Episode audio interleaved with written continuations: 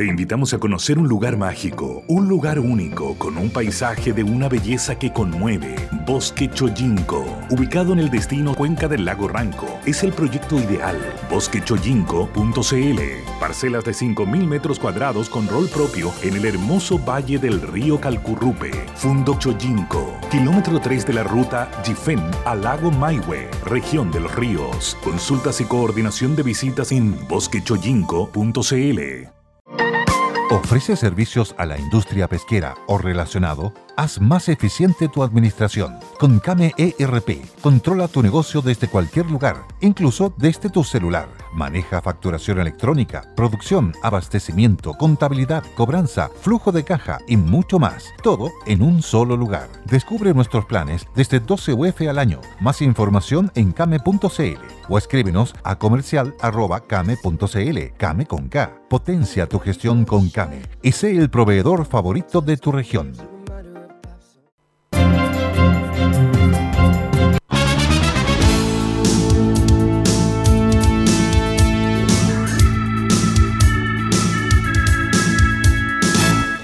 Muy buenas tardes, bienvenidos, ¿cómo están todos? Estamos empezando una nueva semana en Por los Opuestos, le habla Bárbara Briceño, junto a un cumpleañero diputado, Diego Schalper. ¿Cómo está? Hola, pues Bárbara Briceño, muy bien, contento de cumplir aquí mis 25 años. Bueno, ya así como vamos en la próxima constitución, a los 25 años ya va a poder ser presidente. No, ministro de la Corte. Ministro.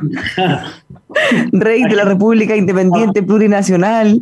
No, bueno, yo estoy que le cambio el nombre al partido, Renovación Nacional a Renovación Plurinacional.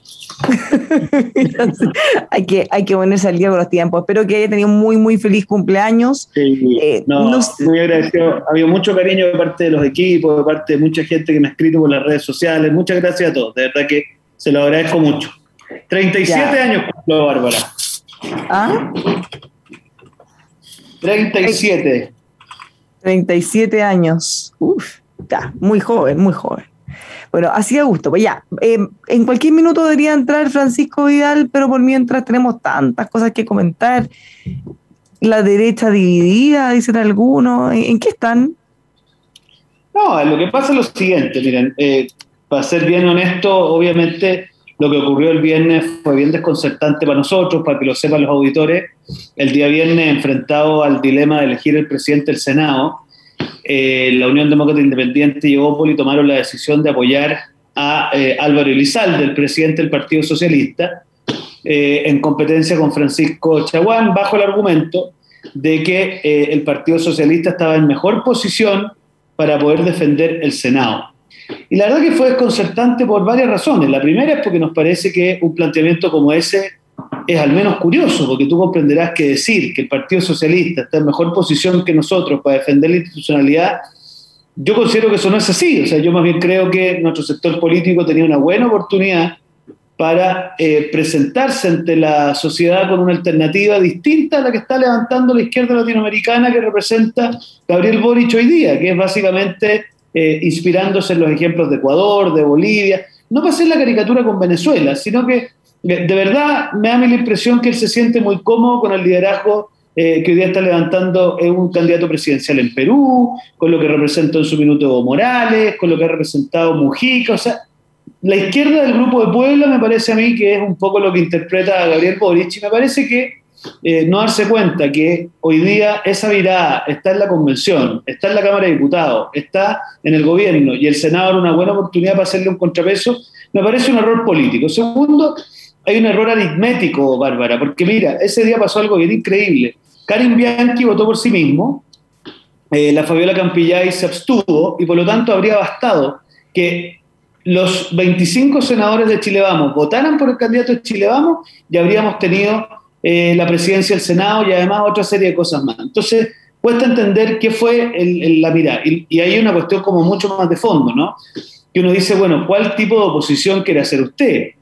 Si usted confunde quiénes son sus aliados políticos con quiénes son sus, en buen plan siempre, pero adversarios políticos, entonces hay una cosa compleja. Así que, como directiva, ese día convocamos una comisión política. La comisión política nos ha pedido tener una un proceso de reflexión interna. Todo el fin de semana estuvimos reunidos con distintos actores del partido, parlamentarios, conversamos con militantes de distintos distritos, y hoy día tenemos en un ratito más una segunda comisión política para seguir estudiando cómo hacemos coalición si es que tenemos una diferencia tan relevante como esa respecto de cómo se enfrenta un desafío como este. Ese es el estado del arte.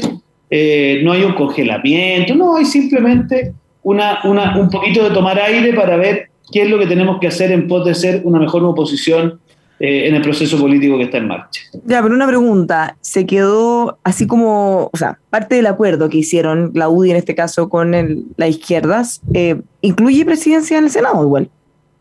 Sí, claro, o sea, no, lo que dicen ellos el próximo año... O sea, le toca a la derecha, ahí van a tener que ponerse de acuerdo quiénes. Ahora, lo que dicen algunos de la UDI por ahí es que Renovación Nacional de alguna manera se pasó un poquito, porque ellos decían, ok, pero ese va a ser nuestro. Entonces ahora dicen, ¿por qué de ustedes y no de la UDI, por ejemplo, o de otro partido de derecha? No, a ver, ¿por qué los Andón? Lo que se negoció originalmente era, dado que había un equilibrio, el Senado es un poquito distinto a la Cámara de Diputados, porque en la Cámara de Diputados hay más bien negociaciones, en el Senado normalmente se busca el equilibrio. Entonces, el equilibrio era 2 años para la centro-derecha, 2 años para la centro-izquierda. Eso era un piso de conversación. Nosotros teníamos la idea de que era importante que fuera la centro-derecha la que estuviera en la presidencia del Senado el primer año, porque nos parece que en el contexto de la Convención Constitucional hacía sentido que en el Senado al menos hubiese una visión distinta que la que hay en la Cámara de Diputados, la que hay... Entonces, para que le quede claro a la gente, lo que se estaba negociando acá más que nada era el orden, no el hecho de que sean 2 y 2, o sea, eso ya es un hecho. Eso era un piso de conversación. Entonces, el tema era qué nombre y en qué orden 1, 2, 3 y 4.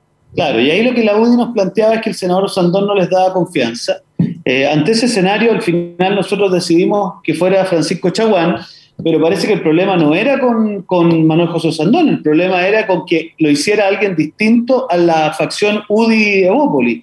Y obviamente usted comprenderá que siendo nosotros el partido más grande de Chile, no podemos entender que la UDI crea que el PS está en mejor posición que Renovación Nacional para defender. O sea, una cosa como esa quiere decir que estamos tocando en algo muy esencial. Y yo espero que con el paso de los días podamos ir masticando, podamos ir consolidando ciertas reflexiones, pero yo de verdad creo que hay una cosa muy de fondo, que es que de verdad nosotros creemos que la tarea de Chile Vamos de cara a lo que viene es ser una oposición que genera una alternativa a la izquierda y no que vota con la izquierda. O sea, esa es una diferencia clave respecto a lo que nosotros creemos. Bueno, ya es un hecho. Van a tener que ver cómo animar esas asperezas. Vamos viendo. Que tienen tanto camino por recorrer todavía. Así es. ¿Cómo le llega también? Porque yo le preguntaba a todos los analistas cómo le cae al gobierno que la oposición, o en este caso la derecha, esté dividida, porque obviamente siempre es más fácil negociar con un grupo cohesionado, tener, en el fondo, una postura y no tener que hablar con miles y que nadie se ponga de acuerdo. O sea, O puede ser bueno quizá pensar otro, porque así, si están dispersos, quizás es más fácil desune, como es divide y vencerás.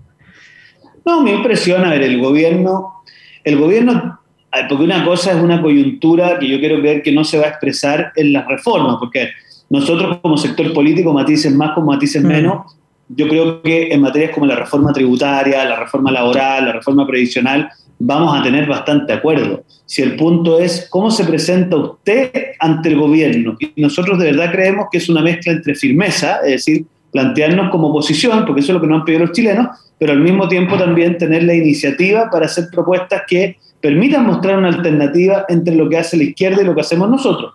Y la verdad es que ha sido muy desconcertante para nuestra militancia, para nuestro electorado, el que la Unión Demócrata Independiente haya votado por el Partido Socialista para resolver ese dilema. Es algo que por lo menos para nosotros sigue siendo desconcertante y bueno, esperamos poder conversarlo y resolverlo a la brevedad.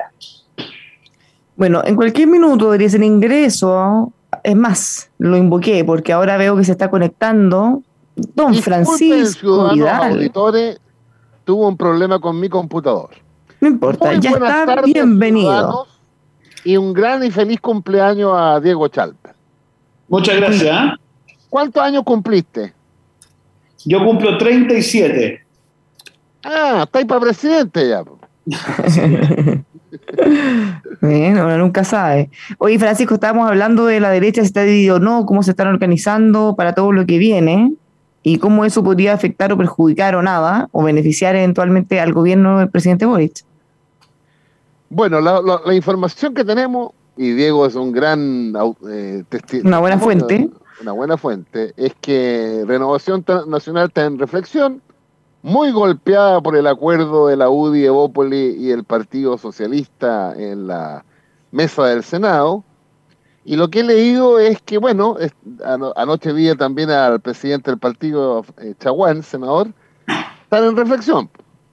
Y me imagino que en esas reuniones de comisión política hay de las más diversas teorías.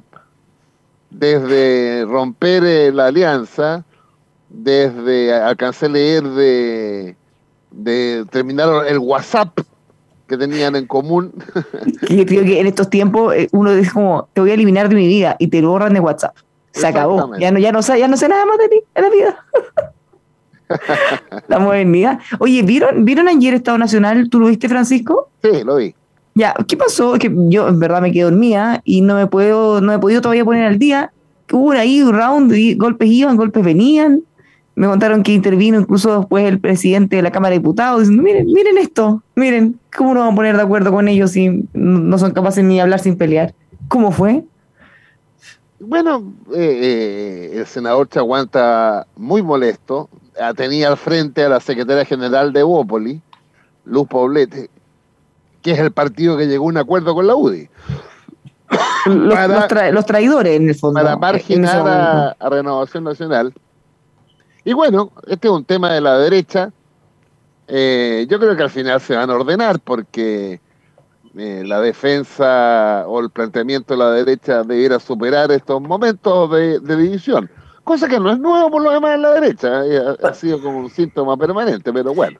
Ahora tiene un punto el diputado Schalper, justo antes que habláramos, porque la derecha y la centro derecha en general, a diferencia de la izquierda, piensan bastante parecido. Entonces, peleado, amigo o no, lo más probable es que van a votar igual, se van a alinear en los contenidos, cosa que no pasa al otro lado.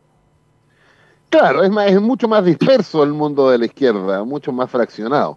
La izquierda ahora tiene un talento fantástico, porque mira, cuando hay pelea de la izquierda es diversidad interna, cuando hay pelea de la derecha es crisis. Te fijas, ellos tienen un talento para ponerle los conceptos y además tienen a todos los matinales alineados. Yo hoy día no sabía si estaba viendo la campaña publicitaria del gobierno en la mañana o los matinales, porque el nivel de adhesión, yo creo que el periodismo militante no es bueno, o no tan militante, ¿ah? Hoy se ha generado un debate con eso, porque a ver. Es mucho, o sea, yo he visto en el debate en medio, en cartas, incluso en el Mercurio, que tienen como groupies el presidente. Es que es el mucho, presidente de los medios. En los medios estamos hablando periodistas. Yo mira, si hoy día en la mañana yo... ¿Pero qué observaste, Diego? Yo estaba haciendo clase. Tengo un ejemplo que ya es como burdo, ¿ah? Y voy a ponerle nombre y apellido. Aquí está. Mira, prendí un segundo la televisión y me salió que una gran cosa como novedosa era que habían abierto las ventanas del segundo piso y habían abierto las cortinas. Era como lo impresionante, como si nunca se hubieran abierto las cortinas. Y Neme dice, hoy es que la jefa Lucía Tamer quiere que salga viento para afuera, para que no quede ni un rastro de la ruleta. Pero ese comentario lo podrías hacer tú. Pero, no, pero eso es una broma, vos. No, yo me refiero, o sea, lo que yo vi eran comentarios tipo así como casi haciendo barra, qué rico, casi que nuestro presidente, hip hip hurra.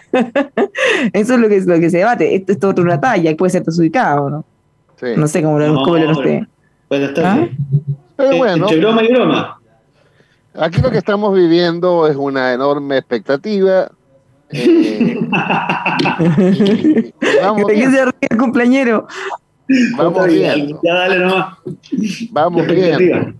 Ahora yo creo que lo que el gobierno tiene que hacer, yo creo que dice que el ministro Jackson, después de reunirse con las mesas de las cámaras y las bancadas, debiera anunciar aquí y ahora los principales proyectos de ley. Y mi impresión es que el gobierno tiene que dar una señal concreta, rápida, para precisamente ir hilvanando las expectativas. Y de todos los instrumentos que tiene a mano, hay uno que es inmediato, o sea, el 1 de mayo. que es el reajuste del salario mínimo. Porque si tú piensas en la reforma tributaria son 6 meses, en las 40 horas son 8 meses. Pero, ¿cómo? ¿Pero tú crees que puede tener ya listo, aprobado el aumento del salario mínimo para el 1 de mayo? Ay, así de ambicioso. Obvio. Sí, el proyecto de ley del salario mínimo debe tener 2 párrafos. Ya, pero si uno podría decir cualquier cosa con un párrafo, el tema es cómo lo vamos a financiar.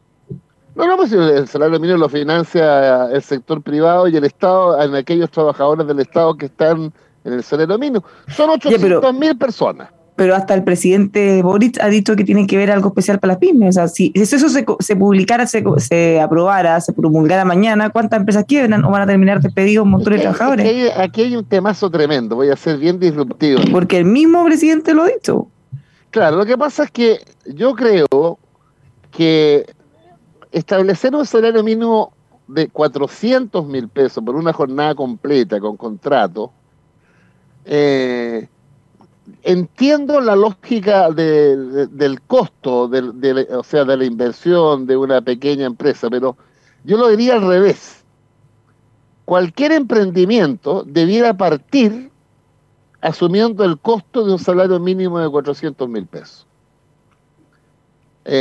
Porque si no, la lógica sería al revés, pues. Y pero eso es lo que dijo Jaue, lo hicieron en bolsa, po. Él dijo en el fondo que no deberían existir. Si hay empresas que no pueden pagar eso, que no existan. Bueno, y entonces, ¿qué hacemos con todo ello y la gente que trabaja y vive de eso? Yo creo que hay un enorme universo de empresas pequeñas, quizás las micro, una parte no, que podrían perfectamente, o sea, con algún nivel de esfuerzo, pagar los 400.000 pesos. Además, creo políticamente que el gobierno no puede esperar más en el tema del salario mínimo. Se podrá discutir si son 3.75 el 1 de mayo y 400 el 1 de septiembre, porque además hay otro factor. La gente que gana el salario mínimo hoy en Chile, les reitero, ciudadanos, se calcula entre 800 y 900.000 personas, desde que tienen el salario mínimo, que es hace un año. Bueno, la inflación anualizada es del 8%. Eso sí. O sea, si la ajustáramos por IPC y al tiro se arregla. En consecuencia, ya perdieron un 8% de su capacidad adquisitiva. Entonces, tiene un sentido como de emergencia en lo inmediato y tiene un sentido de darle, como, ¿cómo diría yo? De darle espacio a las expectativas. Es el único, fíjate que es el único instrumento directo a la vena para 800.000 trabajadores antes de cualquier legislación, aunque eso también se legisla. Una última cosa súper breve, diputado, porque hay otra complejidad, porque el gobierno también anunció, y la ministra del Trabajo ha dicho que van a impulsar la rebaja de la jornada laboral. Entonces, si tú le dices a las pymes, oiga, su trabajador en vez de 45 va a trabajar 40 horas y además le tiene que pagar más, ¿no será una mezcla un poco fuerte así de una? Pero el talento político, Bárbara. Tú puedes decir lo inmediato, el reajuste del salario mínimo, lo puedes, si tienes más reposo, subir a 400 en dos fases, 375, 400, no inmediatamente 400. Y en el caso de las 40 horas, lo que va a ocurrir, acuérdense de mí, que cuando, si es que se aprueba, eso va a ser a 1 hora por año. O sea, el régimen en sistema va a estar en 5 años más. O sea, que le toque al próximo gobierno. Claro, porque normalmente con los costos importantes, porque me imagino que va algún empresario, sobre todo chico, va a tener que contratar más personas o no va a levantar. 40 horas le implica contratar más personas. Entonces yo entiendo la lógica del empresario, pero también creo que, ¿cómo lo digo? Creo que hay que dar señales inmediatas de que las cosas van cambiando.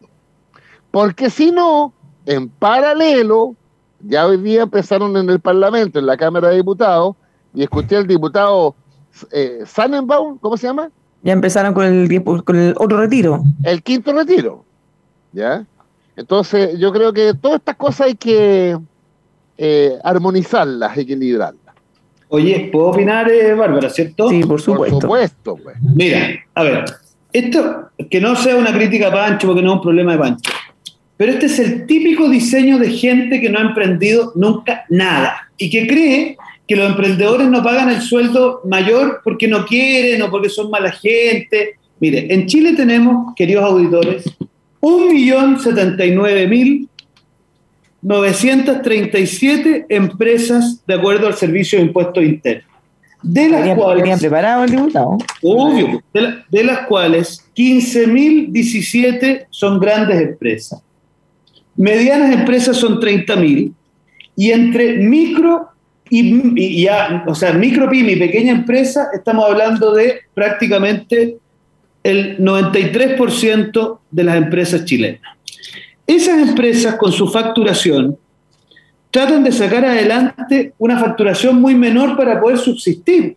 Entonces, cuando usted le dice a esas empresas que le va a subir el sueldo mínimo, habría que ver cuántas de esas empresas pagan el sueldo mínimo, y que además va a tener que rebajar sus jornadas laborales, es decir, a un señor que lo tenía con turno completo, puede ser que tenga que agregarle nuevos trabajadores, habría que hacer un estudio serio de cuál es el impacto para ella. Porque mira, acá siempre los gobiernos, especialmente de corte socialista, suelen argumentar desde la gran empresa, y la verdad es que a la gran empresa esta cuestión le mueve muy poquito la brújula. Los que salen realmente perjudicados por este tipo de legislaciones son las pequeñas y microempresas. Entonces, yo la invitación que le hago a Mario Marcel, que es el que entiende economía, ¿no? Porque la verdad de las cosas es que los otros entienden poco, es que haga este estudio numérico y de verdad se reúna con las pymes, se reúna con la Conupia, con la Conapyme, con la Acecho, o sea, con organizaciones que, la multigremial, que lo único que hacen es velar porque estas cosas se hagan bien. Yo por lo menos la experiencia que tengo con las pymes es que a todos les gustaría pagar mejores sueldos, a todos les gustaría tener jornadas laborales flexibles, y si no lo hacen no es porque no quieran, sino que porque no pueden. Entonces acá podemos cometer un error, mucha gente, pueden cometer un error, que al final se traduzca en un impacto muy negativo para la pequeña y mediana empresa. Entonces, ojalá el gobierno... Obvio que es fácil decir subamos el sueldo mínimo, pero que no cometa el error de perjudicar a las pymes. Piensen ustedes que 1 millón de personas, pónganse que tengan 4 personas a su cargo. Estamos hablando de muchísima gente. Entonces, la invitación que hacemos nosotros de la oposición constructiva es que no improvisemos en estos temas, porque improvisar en estos temas suena muy bien, pero es pan para hoy, mucha ganancia en las encuestas, pero hambre para las pymes y especialmente para los más pobres. Ahora, sería genial tener esa cifra, ese estudio, porque quizás los impactos son menos de los que pensamos, o a lo mejor son terribles. A ver, el sueldo mínimo lo está ganando el 10% de la masa salarial chilena, porque son 8 millones de factor trabajo, 8 millones de personas, un poquito más incluso. Si son 800.000 los que reciben, es el 10%.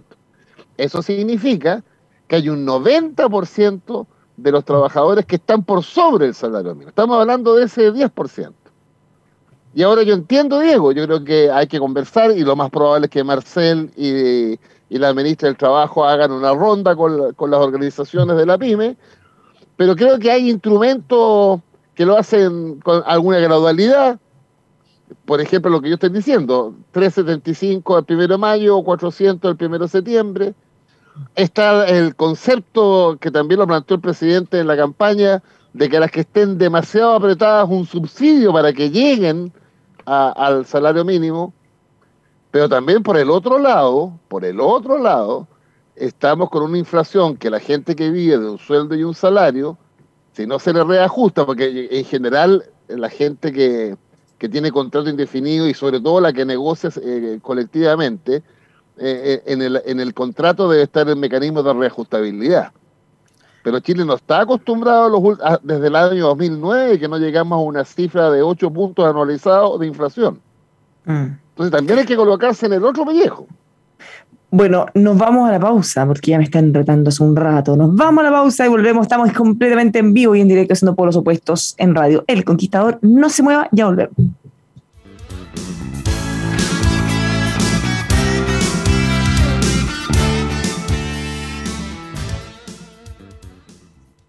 With the Lucky Land Slots, you can get lucky just about anywhere.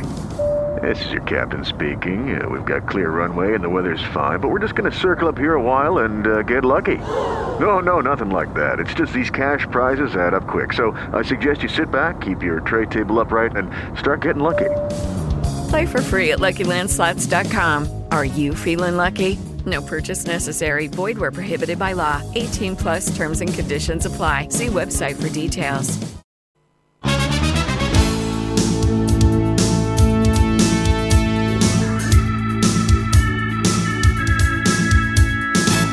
Ya estamos de vuelta, tenemos muchísimos temas en polos opuestos, así que tratemos de ir brevemente para poder pasarlos todos. Dentro de las cosas que ocurrieron en el fin de semana, fue este acto ecuménico de oraciones de las distintas religiones.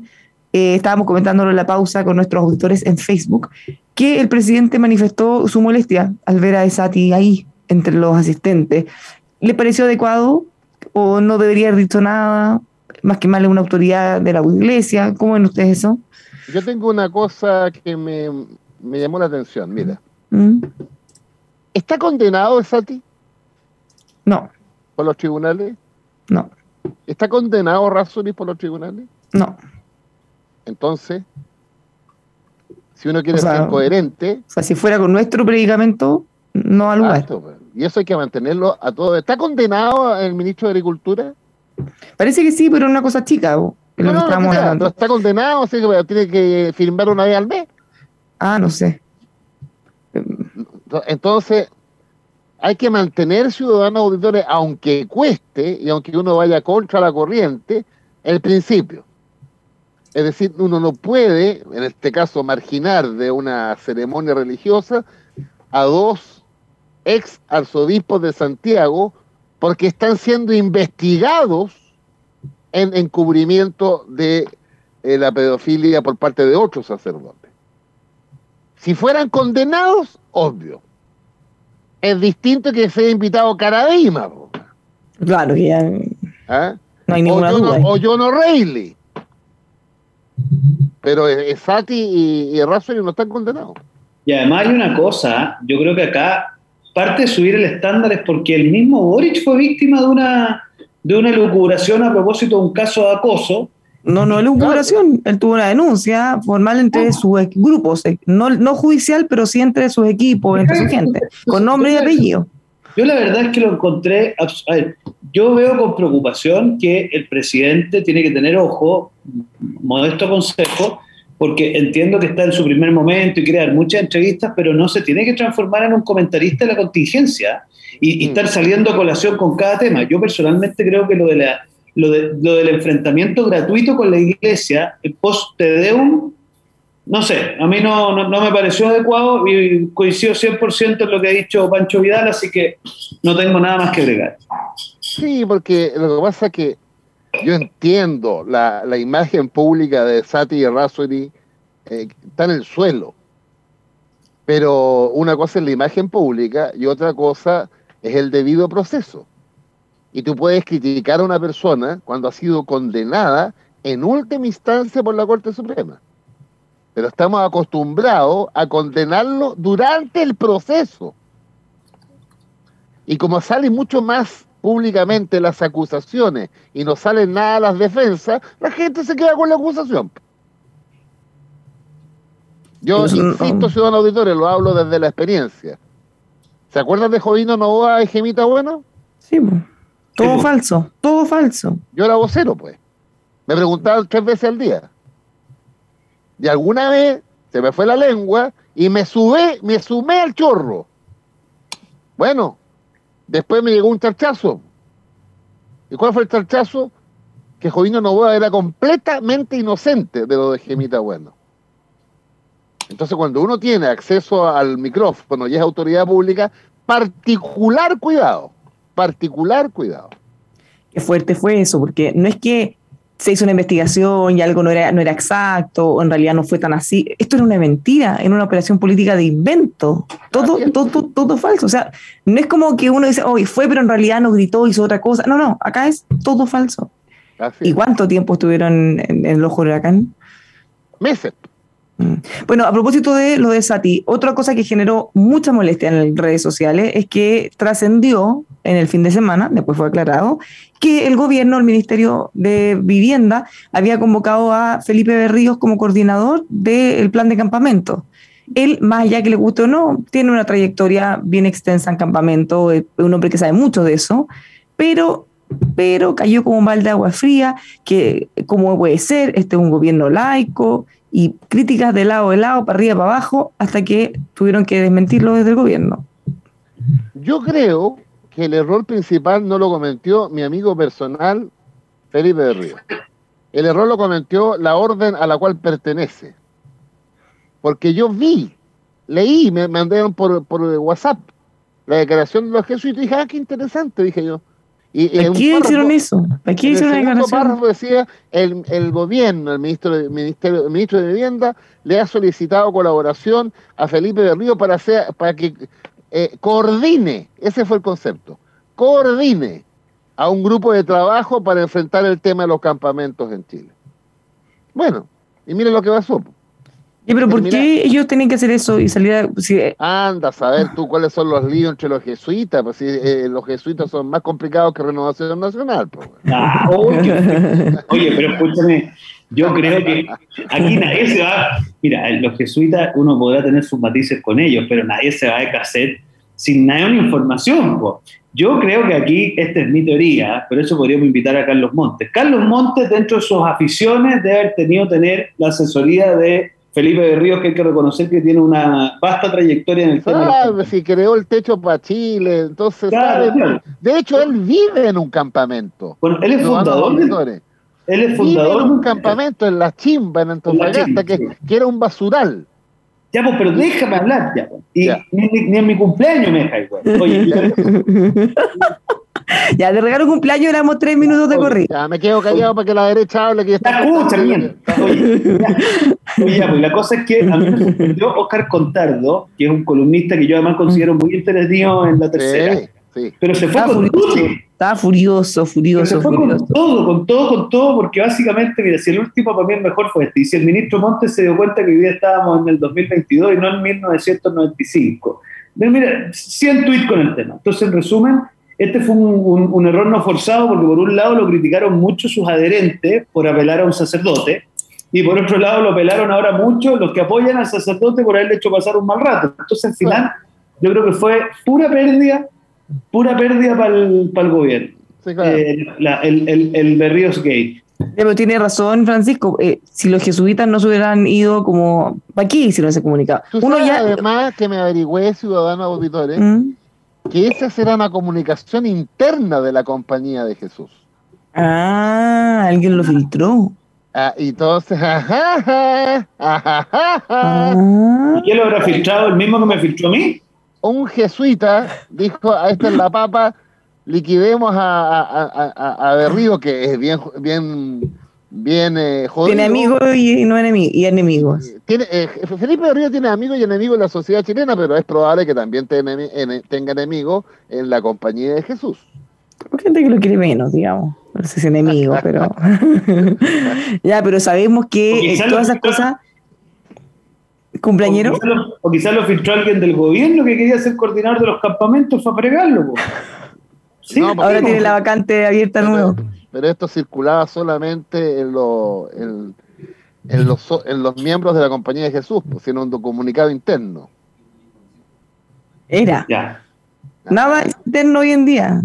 Todo se sabe, todo se ve. Ah, ya. Pero bueno. Bueno, en otro tema... Ah, ya, perdón. Diputado. No. En otros temas, hoy día fue la entrevista de Gabriel Boric en la Archi, que fue bien interesante y yo invito a los auditores que la vean. Y la cosa que a mí me dejó muy preocupado es que dijo que cualquier resultado va a ser mejor que una constitución escrita por 4 generales. Primero, porque eso es un error histórico. La verdad es que la constitución actual no fue escrita por 4 generales. Y la segunda es que no es así, ¿no? Porque no cualquier contenido. Yo la verdad que le hago un llamado al presidente Boric, que de verdad capte que el resultado de la convención le va a afectar a su gobierno. Si aquí sale un mamarracho que además no tenga coherencia interna y sea impracticable, la verdad es que a su gobierno va a ser muy complejo, porque se va a pasar el gobierno tratando de implementar lo que a veces ni siquiera dialoga dentro de sí mismo. Entonces yo lamento mucho esta declaración de de Gabriel Boric, porque creo que no está percibiendo eso, y que ese discurso es como meterle una G en el traste a los radicales de izquierda dentro de la convención, porque en el fondo Boric lo que les dijo es: mira, da lo mismo lo que escriban, esto lo voy a apoyar igual, y yo espero que ese no sea el predicamento del presidente Boric. Ya, vamos a la precisión histórica. La Constitución del 80 primero la redactó la Comisión Ortúzar. Así es. Que eran 7. Después, 2 demócratas cristianos, Enrique Evans y Alejandro Silva Bascoñán, connotados constitucionalistas, cuando vieron el tema de los derechos humanos, se retiraron de la comisión. Y en consecuencia Pinochet nombró a 2 o 3 incondicionales del régimen. Esa comisión trabajó entre el 73, octubre del 73, y el 78-79. O sea, redactada por no más de 10 personas. Todas de derecha, todas. Ese planteamiento pasó al Consejo de Estado, que inventó Pinochet. 15 o 16 personas, todas de derecha, incluyendo el expresidente Jorge Alessandri. El Consejo de Estado, presidido por el presidente Alessandri, le hizo modificaciones al proyecto de Jaime Guzmán de la Comisión Ortúzar. Pero ¿quién zanjó al final los 4 miembros de la Junta asesorados por Mónica Madariaga? Sí, pero Pancho, y le hicieron tal cual. Y le hicieron, la Junta le hizo unas modificaciones de tal envergadura que llevó a la renuncia al Consejo de Estado del presidente Jorge Alessandri. Y el presidente Jorge Alessandri no se pronunció públicamente por aprobar, decir sí o no a esa constitución en el plebiscito del 11 de septiembre de 1980. Mira. ¿Cómo sería de extrema la constitución que ni Jorge Alessandri estaba de acuerdo con ella? Pero mira, sí, yo te voy a citar a un connotado constitucionalista, que en inglés sería Richard Lake, en castellano le ponemos Ricardo Lado. Yeah. Año 2005. Este es un día muy grande para Chile. Tenemos razones para celebrar. Tenemos hoy por fin una constitución democrática, acorde con el espíritu de Chile, del alma permanente de Chile. Es nuestro homenaje a la independencia, a las glorias patrias y a la fuerza de nuestro entendimiento nacional. Hoy, mira, despunta la primavera. Entonces, perdóname, Pancho, pero cortemos el hueveo. Si la Francisco también estaba en esa fiesta, también fuimos hoy. Oye, entonces, pero al entusiasmo ciudadano del diputado Schalper leyendo ese discurso de mi presidente Lago, que eso fue el 17 de... Pero no te piques. Escúchame, no me piques. Eso fue lo que lee Schalper el 17 de septiembre del 2005. Patio de los Naranjos, ceremonia de firma de la Constitución. Pero fíjense que un guaripola de la UDI, el negociador de las reformas con nosotros, que se llama Andrés Chadwick, 3 días después dijo lo siguiente. A las palabras de Schalper, esta es la respuesta de la UDI, del guaripola, del hijo de Jaime Guzmán.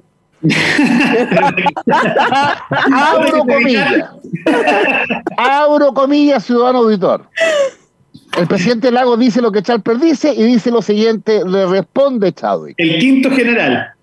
Por muy importantes que hayan sido las reformas que hemos compartido y consensuado, sigue siendo la Constitución de 1980. Bueno. Se mantienen, escúchenme bien, se mantienen las instituciones fundamentales, tal como salió de su matriz.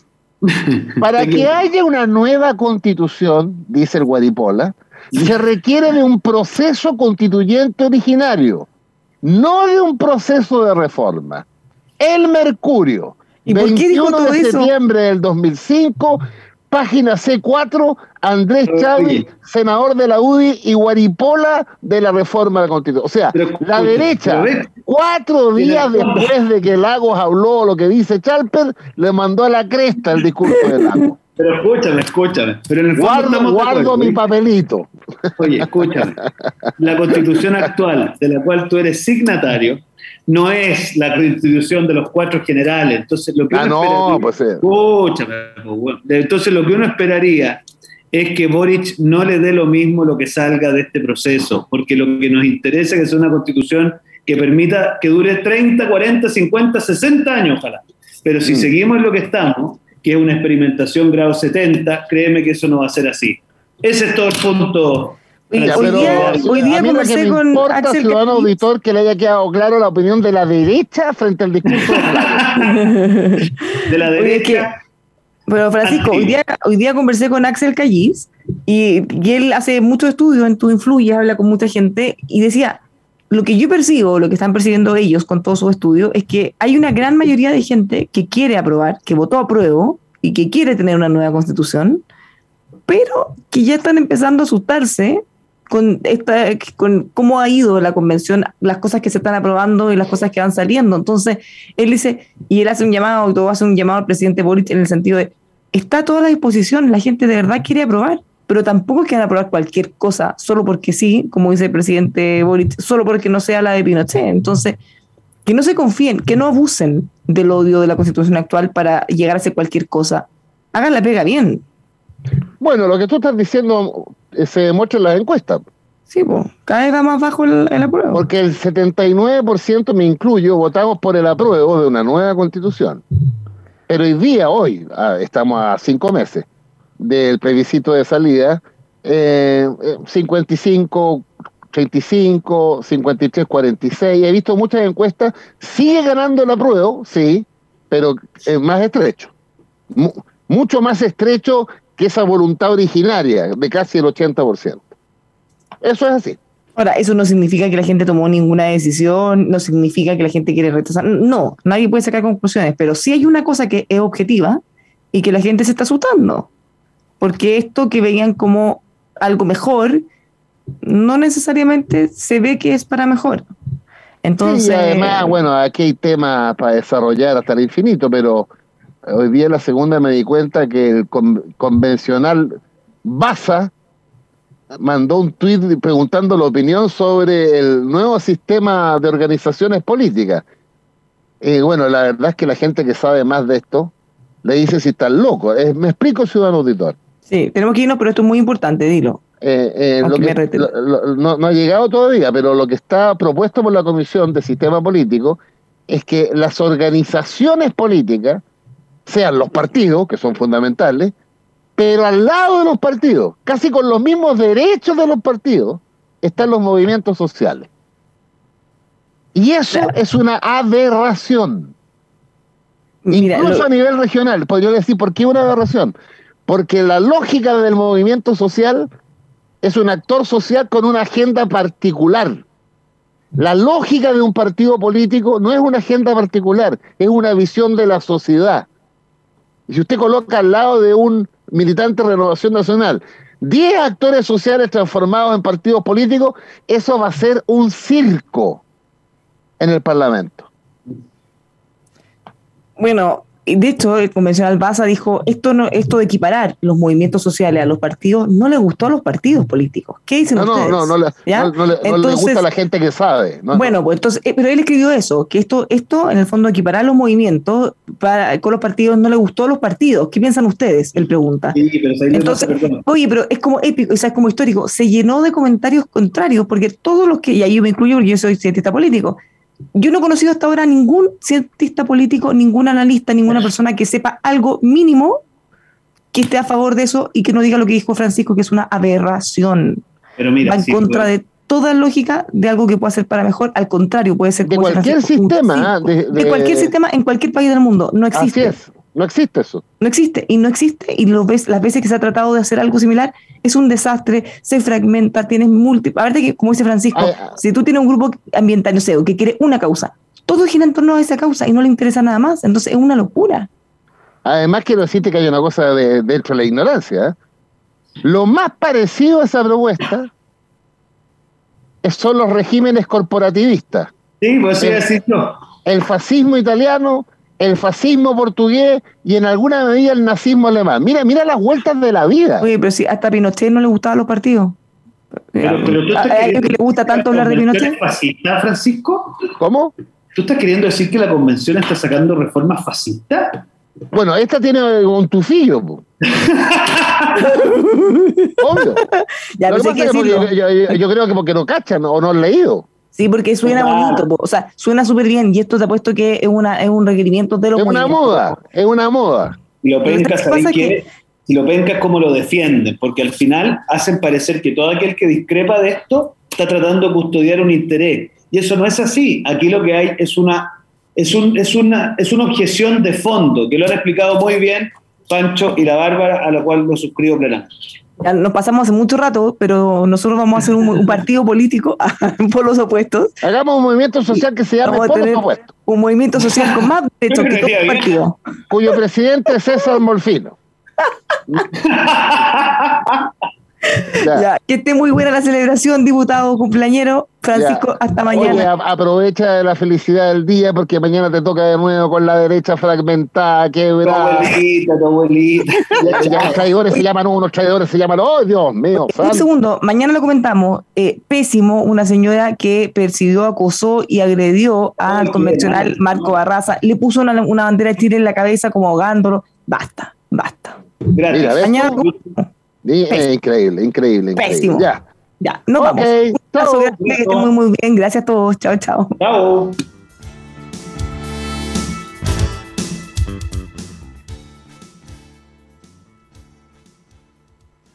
Hey guys, it is Ryan. I'm not sure if you know this about me, but I'm a bit of a fun fanatic when I can. I like to work, but I like fun too. It's a thing. And now the truth is out there. I can tell you about my favorite place to have fun. Chumba Casino. They have hundreds of social casino style games to choose from, with new games released each week. You can play for free anytime, anywhere. And each day brings a new chance to collect daily bonuses. So join me in the fun. Sign up now at ChumbaCasino.com. No purchase necessary. VGW Group. Void where prohibited by law. See terms and conditions. 18+.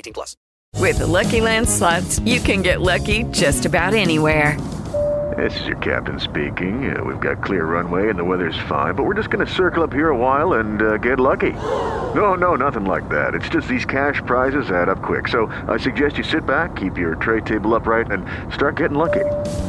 Play for free at LuckyLandSlots.com. Are you feeling lucky? No purchase necessary. Void where prohibited by law. 18+ terms and conditions apply. See website for details.